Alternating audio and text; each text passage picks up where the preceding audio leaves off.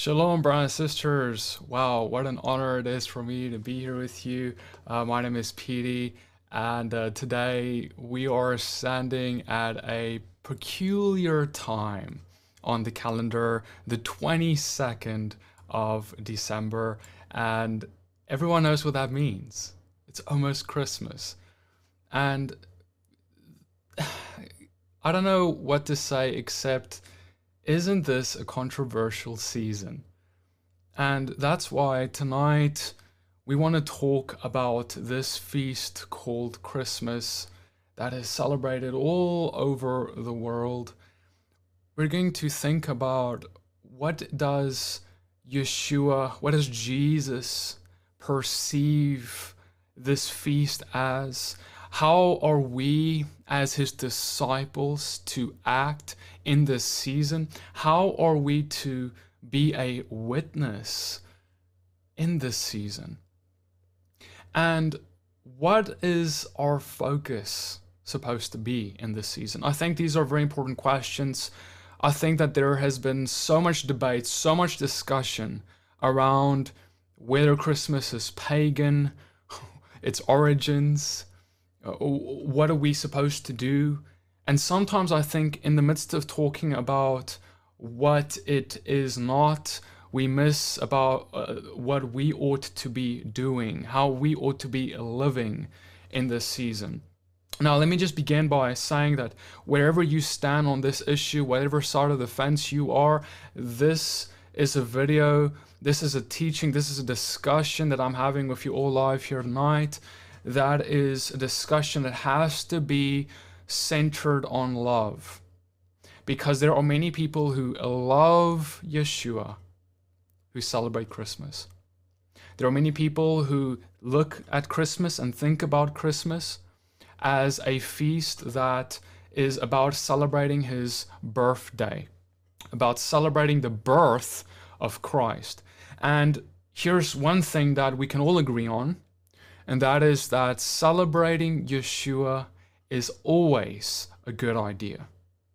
Whether it's on the first of this day or month, or this day or month, it doesn't matter. Every day our life is supposed to be worship unto him. Now, the question is though, is since this feast has become so emotionally charged because many of us are sentimental towards it, or many of us have a big distaste towards it, the question is what do we base our judgment finally on? And of course, it is not to be based off tradition. It is not to be based off what we feel, our emotions. It is based on what Scripture teaches. And tonight, that's what we're going to be looking at, what Scripture teaches. Since Christmas is the central feast in Christian celebration, I mean, if you look at the Christian feast calendar, Christmas is probably on most denominations at least, number one right there.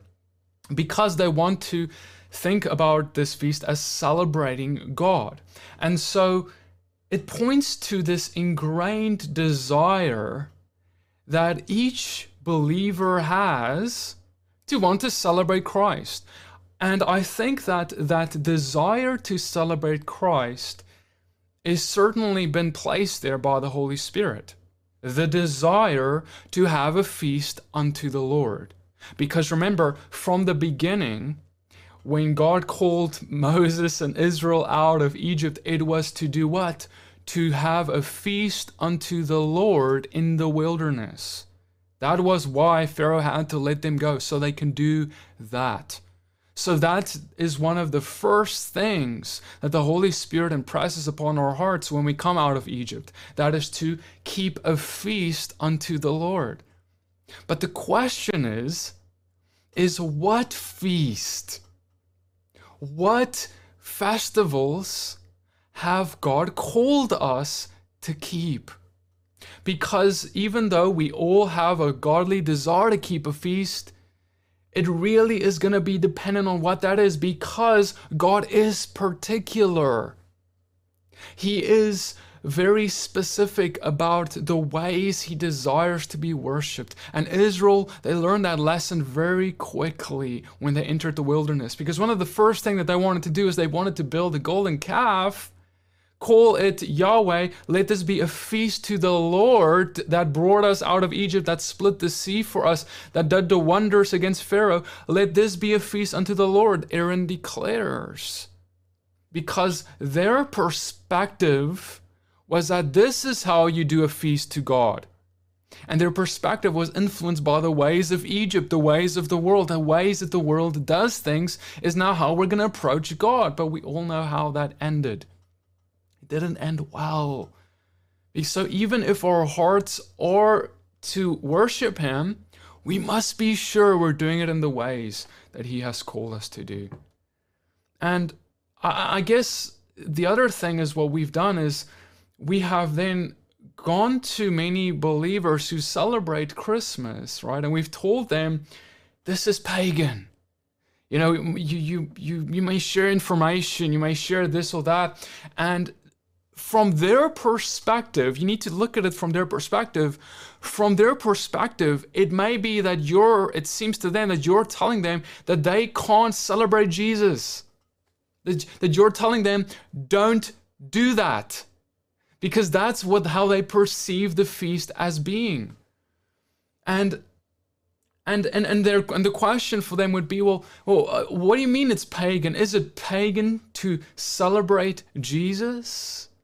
See, I'm saying all of this because it's so important for us to make what we are communicating to people so clear. And I think that this debate about paganism has sometimes been a debate that's all about pointing out what is pagan, but we don't actually think about how we're approaching this subject. And since this debate of is Christmas pagan is one that I think we can all agree will never be completely settled, because no matter what denomination or movement we're talking about, there is disagreements, there is debates, even in academia, about the origins of Christmas. Now, right, where you want to stand on that is one thing, but what I want to ask you is, what is the most important conversation that we can have about this feast of Christmas? And I think that it is actually not to simply point out paganism, but another issue that has crept in, that I think is perhaps arguably even a bigger distraction. And that is that simply, at what cost has Christmas been celebrated? Because, like I said, we have a hole in our heart to celebrate a feast, and so we see Christmas and we feel better because we do Christmas and that's the feast we do. It's kind of like when you have a child and he's hungry and you give him candy, and then you figure out it's probably not a good idea to give him candy, so you take away the candy. Don't do that, paganism, right? But then we don't give them something else. You can't take candy away from a hungry child but not give him real food. And that's what has happened is that Christianity has become drunk on candy, and it's all because they don't actually have the knowledge of what the real food that is good for their souls is. The real feast that is the authentic, that actually would satisfy their heart's desire to celebrate Jesus, they don't know what that is. And I actually think that if you communicate the biblical, authentic feasts, there's no more room for the counterfeit. Let me say that again. If people have their hearts full of the 7 biblical, authentic feasts of God, then there is no more room for a counterfeit, because let me tell you, if you're so preoccupied with these 7 feasts that are all about Jesus, and we're going to talk about that soon, man, there's no time for Christmas, because we're getting ready for the next biblical feast, which is so good, and so much more meaningful because it's biblical and it's fulfilled in such a more meaningful way in the life, by the life of Yeshua. Oh man, so what if I told you, fellow brothers and sisters, Christians, that there is something that mainstream Christianity has been missing out on on a grand scale, something that they will be all doing if, for those of us who have salvation granted to us, standing before the Messiah, becoming face to face with him, we will all celebrate the biblical feasts in that kingdom to come. And the question that I'm going to ask you in the beginning of this teaching and at the end is, will we celebrate Christmas when we are face to face with Yeshua? We're going to probably answer that by the end of this. Now, I want to read to you what Yeshua wrote regarding commandments of men. I want to submit to you that Christmas has become something that is like a commandment of men. And the reason I say that is, when you walk into any mainstream Christian church, forgive my generalization, but for the most part at least, if you were to mention that you don't celebrate Christmas, people will be absolutely shocked.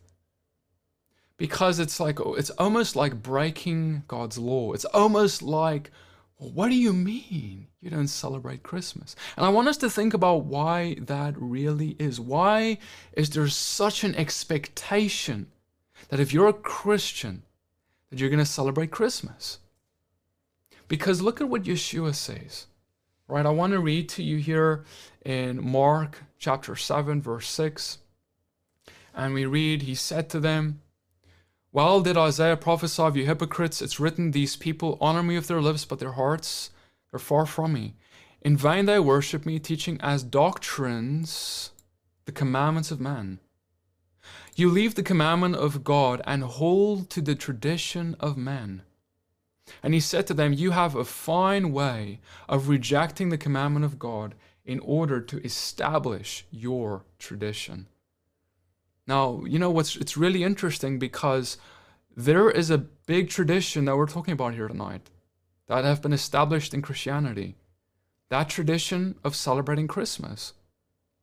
And I call it a tradition because, well, I guess we can just make that clear right now, is it's not in the Bible, right? And there's no debate around that.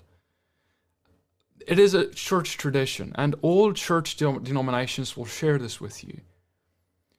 But what is this commandment of God that we have left?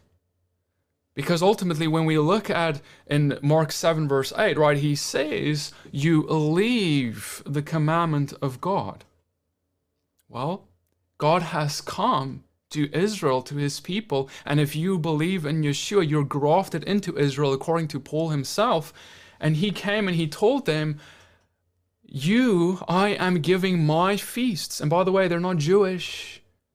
Remember, God said, these are my feasts. Never were they called Jewish. They were given to Israel, and they were given to a mixed multitude of people who wanted to follow God at the base of the mountain. So these feasts were not just for the Jews. In fact, there were way more people than just Jews at the base of the mountain when they were hearing the feast being given to them.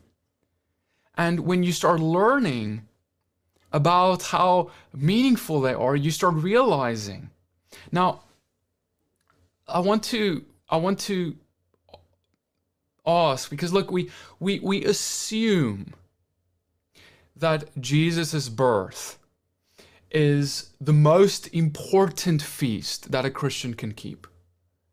And surely, listen to me carefully, surely, to celebrate Jesus, like I said in the beginning, is always amazing, important, and worthy. But his birthday being celebrated as the most important is something that was not commanded. But his death, burial, and resurrection was commanded to be celebrated. and not just commanded, but celebrated by the early church's disciples and so forth. But why? You see, we see it all starts with God in the wilderness, right? They keep Passover and they have the Feast of Unleavened Bread as they come out of Egypt. They have all Shavuot, right? They have the Feast of Trumpets, Day of Atonement, right? They have the Feast of Sukkot, all of these feasts. And then when Yeshua comes along and his life just hits those dates in incredible ways, and the New Testament takes time and detail to make it very clear that he is fulfilling these biblical feasts, to reinforce how applicable these feasts still are for, if you want to call us, New Testament believers, believers in Yeshua in this period where we have now received the writings of the New Testament authors. And we see now Yeshua is the Passover lamb, who dies on Passover, is put in the grave on the Feast of Unleavened Bread, who is raised at the Feast of Firstfruits, and the Holy Spirit is poured out on the Feast of Shavuot, also known as Pentecost. And then we see that first coming of Christ fulfilling those feasts, but it doesn't stop there, because there's more. His second coming, that which we are all looking forward to, the Feast of Trumpets, where in Revelation it's written. In the New Testament, the writer, John, is writing about how he will come as with the blowing of trumpets, also written in Thessalonians. With the blowing of trumpets, he will return, and in the Day of Atonement, he will judge, right? And then we have the Feast of Sukkot, the marriage supper of the Lamb, where he will gather his bride and have the wedding feast that he's always been talking about in his earthly ministry when he was here, all these wedding guests and all these connections to a wedding, because he is here to gather his bride, right? So we see that these feasts were, his life was fulfilling these feasts, and there's still some of them that are left to be fulfilled. And so when God wants us to have a feast to him to celebrate his life, it's all biblically surrounding his death, burial, resurrection, and outpouring of the Holy Spirit, and coming, and judgment, and wedding. Right? These are the things that God wants his people to focus on. Now, I think a good, question or thing that's just worth addressing here is that, well, isn't Jesus' birth also celebrated in one of these feasts? Now, here's the thing with that, right, is we see that some believe, as you all know, that December is the month to celebrate his birthday. There are other brothers and sisters who I dearly love who believe it's supposed to be at the Feast of Sukkot. And there are others who believe it's at Passover that he was born, right?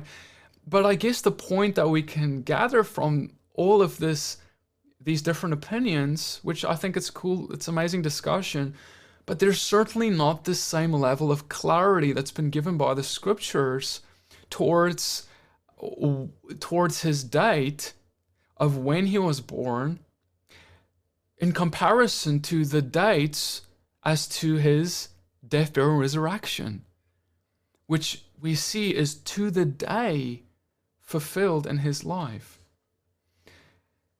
And another question I think we should address as well regarding his birth is, but I mean, didn't the wise men make a massive deal about his birth? And now here's the thing, please understand, I'm about to say something here to explain that, but I'm not saying that to speak down, because I've said twice and I will say a third time that he's always worthy to be celebrated. And even considering his birth, even considering the fact that God at his birth gave us him, having him being born into the world, right? That is amazing. So please understand, my position is not to speak down on any of that, but please, on the other end, understand that a lot of that I stand for truth, right? And truth is what we must pursue. And the Christian narrative has often been in order to reinforce the validity of Christmas, 25 December as his birth date, and to elevate his birthday as the only real feast worth being concerned about, they have gone to state that things like that the wise men came to celebrate his birth, and the wise men came to give him birthday presents, and that's really why they were there. But biblically speaking, that's just not true. And it's pretty simple to understand why that is. You have to understand a little bit about the commandments, as we all should. Because see, in the book of Leviticus, we know that when there is a baby born, this baby is taken to the temple to be dedicated and an offering is made. Now, Yeshua's parents followed the Bible's commandment to do that. And we read about this in Leviticus 12, verse 2. I'm going to just pull up this command for you all so we can just get a grasp of it here for a moment. And we read in Leviticus 12, verse 2, "Speak to the people of Israel, saying, if a woman conceives and bears a male child, then she shall be unclean 7 days. As at the time of her menstruation, she shall be unclean. And on the 8th day, the flesh of his foreskin will be circumcised. Then she shall continue for 33 days in the blood of her purifying. She shall not touch anything holy, nor come into the sanctuary until the days of her purifying are completed." All right, so we see that there is a total of about these 33 days plus the 7 days over here. So we see that there's about a 40-day wait before they can go to the temple to dedicate the baby to the Lord and make this offering. And we know, according to what is written in the book of Luke, we see in Luke 2, verse 24, that they made an offering, and the offering that Yeshua's parents made was an offering that was made was for people who were poor, who didn't have a lot of money. Because if you had the ability, you can make an offering for a lamb and a bird, right? But if you were poor and you couldn't afford a lamb of a first year, then what you can do instead is you can take 2 turtle doves or 2 pigeons. And we know that Yeshua's parents took the 2 pigeons. So they did not have a lot of money. What does this tell us? That the wise men had not arrived yet, because the wise men brought valuable gifts for King Jesus, for King Yeshua. And so we know that the wise men, there's debate on how long they waited before they met Yeshua, but we know it was at least 40 days after his birth. So them arriving there, it wasn't to give him a happy birth, as amazing as that could have been, right? And it wasn't to give him birthday presents. It was to come and bring gifts, because that's what you do when you approach a king. That's ancient custom right there. And it's even custom in many kingdoms today, right? If you're going to visit a president, you will probably want to take a gift. And so that's why they were bringing all of these amazing, majestic gifts to him. Now, I'm saying all of this because the Bible is illuminating priority for us on biblical feast days. And Christmas and the celebration of birthdays, it is a more recent phenomena in the ways that it's been done today. It receives a lot of priority in the lives of our world. We think about birthdays as a big deal, and that's fine. But understand that there's a reason that you don't read about birthdays in the Bible often, because it wasn't as big of a deal. And the reason is because God sees it differently than we do. I want to share with you that when we look at the book of Joel, of Ecclesiastes, for example, in chapter 7, we read about how God perceives this. And we can probably get a hint as to why God chose to give us so much detail and emphasis on the death, burial, and resurrection, and less so on the birth. And we read about this in Ecclesiastes 7. Let's open that up here. Okay, we read, "A good name is better than precious ointment, and the day of death than the day of birth. It is better to go to the house of mourning than to the house of feasting, for this is the end of all mankind, and the living will lay it to heart." Okay, now this is a very interesting word here. And what does it mean? Why is it that the day of death is better than the day of birth? I mean, that doesn't sound make any sense to our ears. But he explains, the living will lay it to heart. Because ultimately, and you can just think about this, I remember I was at a funeral once after a child passed away. It was a terrible situation, a car accident, and it was a daughter, and there was the dad, there was the mom, there was the sister, the whole family was there, and I was just there to be there to help comfort them. And I remember that the father, who previously his heart was kind of far from God, right? He wasn't devoted. His heart was pierced, opened up. And the sister got baptized. The father wanted to give his life to God. And it was all because their daughter passed away. See, and that's why he's saying that the living lays it to heart when there is death, when there is mourning. And when you think about Yeshua's death, it is a thing of mourning.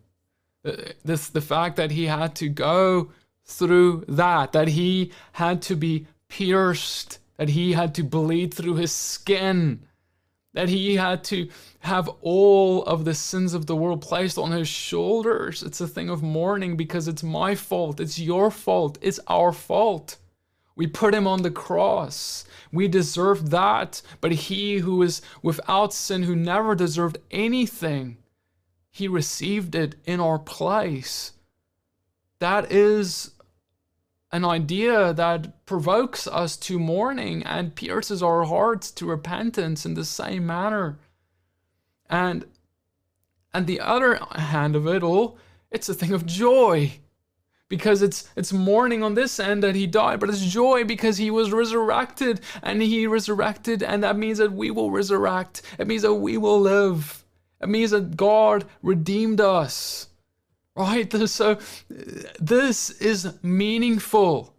This is the gospel message itself. And that is why God gave feasts to that all are about communicating the fullness of his purpose, the gospel message itself, his death, burial, and resurrection, and the fact that he's coming back imminently.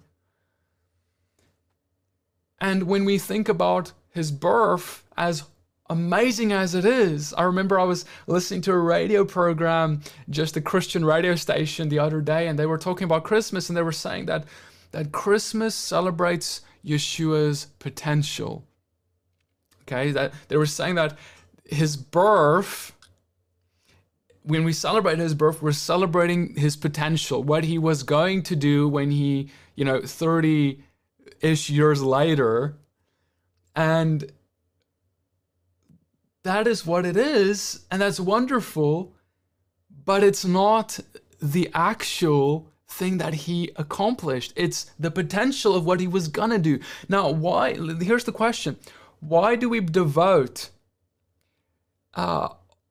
view Christmas, right, as the feast that celebrates his potential, while we have thrown away, let me say this again, we have thrown away the feasts that celebrate the gospel and what he actually did? Because see, his birth points to his purpose, his death, burial, and most importantly, his resurrection. So my point in saying all of this is simply to ask, how can we take a tradition that God has not given us and celebrate that and use that as worship to God. And then we make this a commandment of man. And then we do that at the expense of God's commandments. God's commandments that have called us to have a feast unto Him. At the Feast of Passover. At the Feast of Unleavened Bread. At the Feast of Firstfruits. At the Feast of Shavuot. Glory to God for His Holy Spirit. At the Feast of Trumpets, because glory to God, He's coming back. The feast at the Day of Atonement, to fast and afflict our souls. Or at the Feast of Sukkot, looking forward to His wedding date. How can we have missed these completely? But we want to have Father Christmas come. And we want to set up our Christmas tree. And we want to have all the gifts and the materialism that the world participates in, we want to participate in. And Jesus becomes the footnote in many houses, even on Christmas. He becomes the excuse to do something like that, to celebrate this, in some houses at least. But the reason that these things have crept in is because this feast is ultimately counterfeit. It's ultimately not the real thing, because what is real is what is biblical and what you can find in the Bible. That is what is real. That is what is precious. That is what is most important. So I am not against celebrating His birth, but I am against celebrating Christmas at the cost of His biblical feasts. I am against incorporating things like Santa Claus and lying about our children, about who Santa Claus is. And I'm against materialisms. I am against things that ought not to be in our lives as believers. What I think God desires us to do is return, to come out of the world, come out of Egypt, come out of the practices of Egypt, and look to the purity of what He has called us to. That is why the Bible puts much more emphasis upon these things that are pointing to His salvational work. So here's my question, just to, if you're, you know, look, brothers and sisters, wherever you sit on this, I love you, and it's not, this is not something that I would ever make enemies over, so please don't make an enemy of me about that. But I want to ask you this question. If we are going to be face to face with Yeshua, and we will be soon, when you stand before Him, He is your King, you're in the new kingdom, will you be suiting up like Santa Claus? Will you be setting up a Christmas tree on the 25th of December? Will you be doing any of those things? Will we be celebrating Christmas, in fact, to any degree? Will we on 25 December be having a feast to the Lord, specifically? Or will we have the biblical feasts? The answer to that has been given to us. And I want to read it to you. The prophecy in the book of Zechariah, chapter 14, verse 4, about the future of that new kingdom that He is going to be ruling over, our Messiah who is coming soon.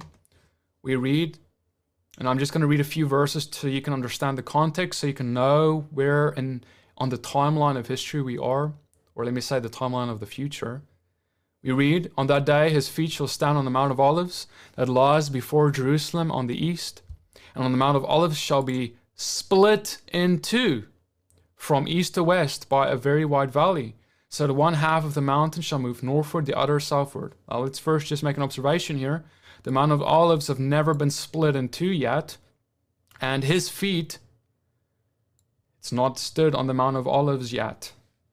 Because it's talking about when His feet will rest on the Mount of Olives again, and that is when He's coming back. Let's look further and let's get more hints about when this is. We read in verse 5, "You shall flee to the valley of my mountains, for the valley of the mountains shall reach to the Azel. And you shall flee as you fled from the earthquake in the days of Azuzzah the king of Judah. Then the Lord my God will come, and all the holy ones with Him." Okay, I want to read from verse 7 here. And there shall be a unique day which is known to the Lord, neither day nor night, but at evening there shall be light. Is there been a time where at evening there is light? There's light in the day, there's light at the night? No, but that's going to happen when the Lord comes and He is the light, and there is no need for a sun anymore. It says, read further, on that day living waters will flow out of Jerusalem, half of them to the eastern sea, half of them to the west. It shall continue in the summer as in the winter. And the Lord will be king over all the earth. Okay, so I think we can establish, based off this context, we're talking about a time in the future that's coming, a time I'm looking forward to. But now let's look at what further is going to happen there. I'm going to go on to verse 16 here. I encourage you to read this whole chapter in your own time, but I want to just read this here in verse 16.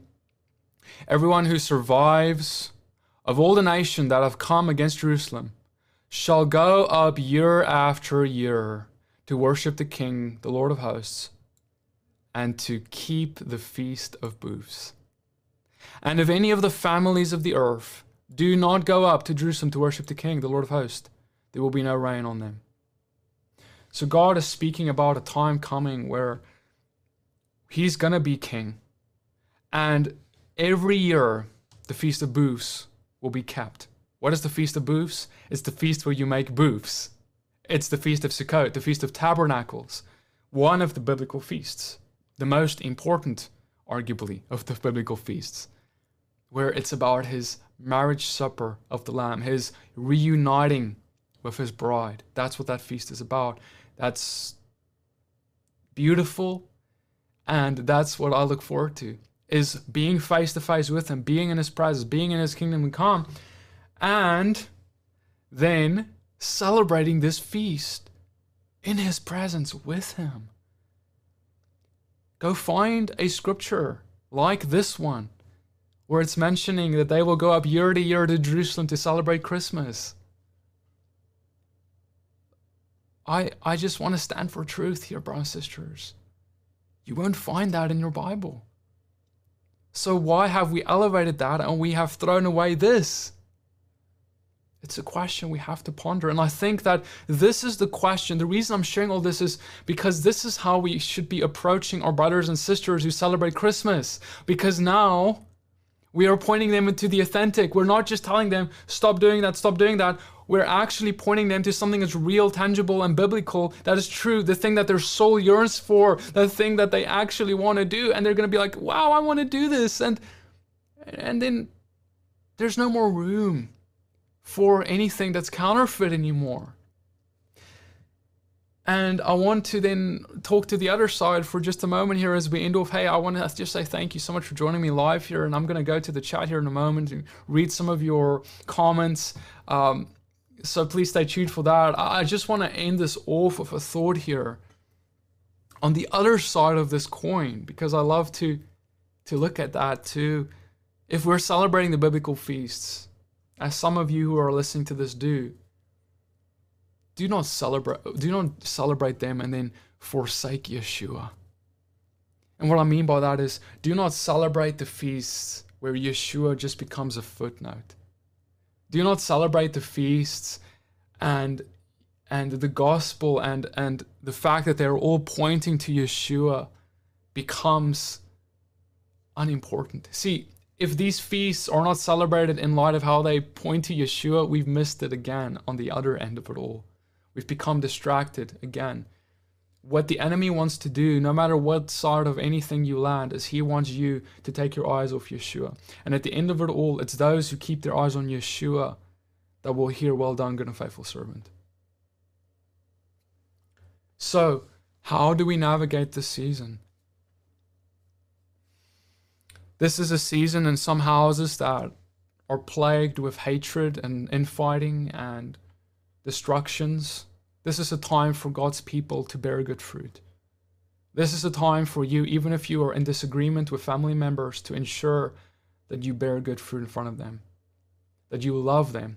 Because remember that Yeshua went to a cross for people who put Him on the cross.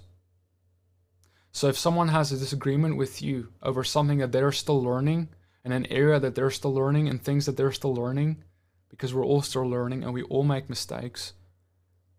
It's good for us, it would be good for us to have mercy and patience so that they can come to the knowledge of the truth.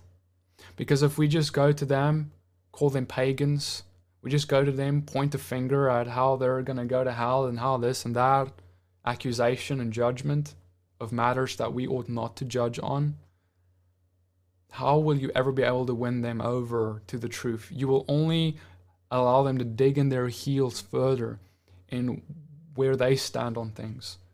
But if you come in compassion and love to them and share to them, just share. I would really suggest, just go to them from the beginning and share the feast that you keep. Share what you do. And there are 7 of them, and they're way more meaningful. And if you really are have equipped yourself to be able to communicate why those feasts point to Yeshua, so you can have an answer for the hope that's within you, you will certainly convict their hearts and cause their hearts to come to jealousy, to want to do what you are doing, to experience God the way that you're experiencing Him. Because of course, when we do what is biblical, will we not experience His presence in greater ways?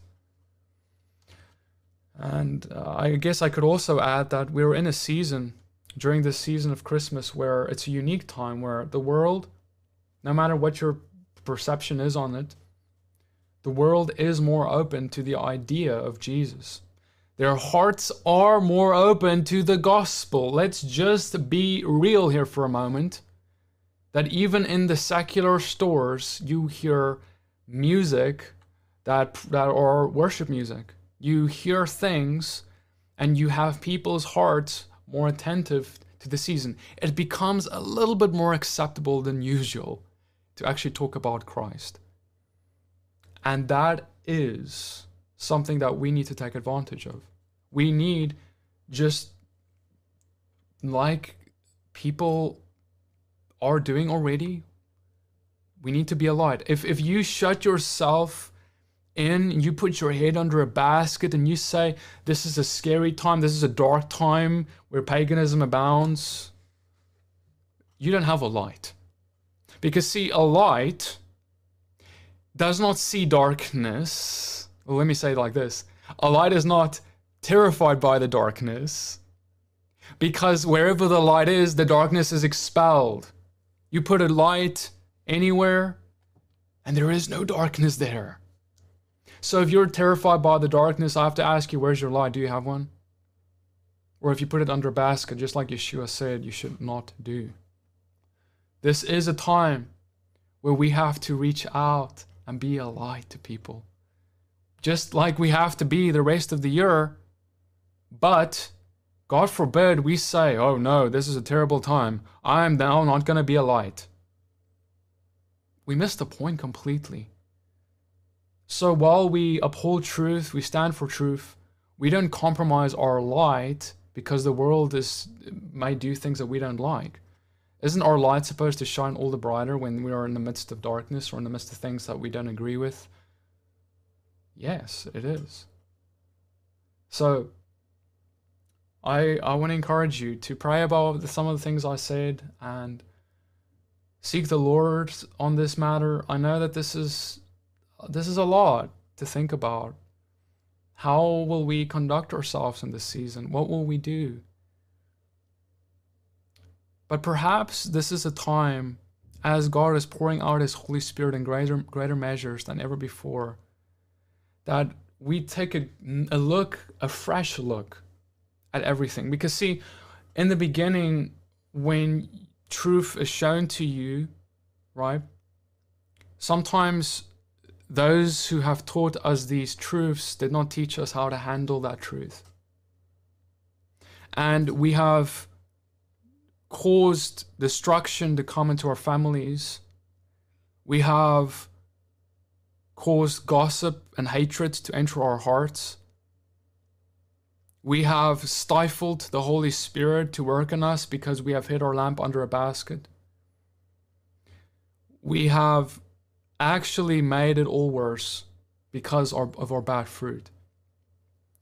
Because if someone is doing something that is not right in your eyes, and you do not show good fruit in addressing that, then you're just going to do more damage, more harm than good.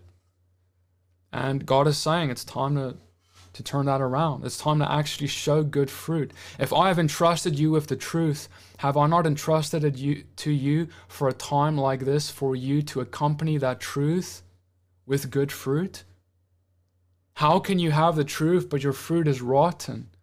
What will that truth mean when you stand before God? Hey, God, I had all the truth, I had all the knowledge. And he's going to ask, well, how did you handle that truth? How did you handle that knowledge? What did you do with that? Did you love my people so that they can see the truth too? Or did you just shove it into their face as a means of exalting yourself? Did you shove it in their face and start debates and arguments on Facebook simply for the sake of proving how much more holy and spiritual or right your theology is? What is your motive? Or have you gone in a humble, meek, kind, patient spirit, shared his feasts, and then allowing their eyes to be open to his feasts and the authenticity of them? That's how we turn the world's hearts away from the counterfeits and towards the authentic. I want to head to the chat now. Thank you guys so much for joining me here today. I want to just look at any questions you guys might have or anything that you've been sharing with us. Karen says, it was a wake up. I'm going to just put the chat up here for you all to see. Today I'm having, I'm pushing the wrong buttons. Here we go. All right. I want to read, forgiven says, blessings everyone. Awesome. Celebrate his sacrifice and resurrection. Inquisitivity says, amen. Okay, amen. Inquisitivity says, December 25th was an easy transition for the Romans when they turned to Christianity from Mithra. This is also why church is on Sunday, not the Sabbath.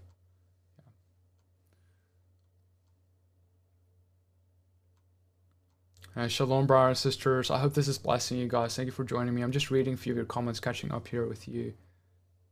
Karen said, your steadfastness and your joy during his feast is far better witnessed than being condemning and cutting people out of your life. That is a good word. That is a good word. Good word.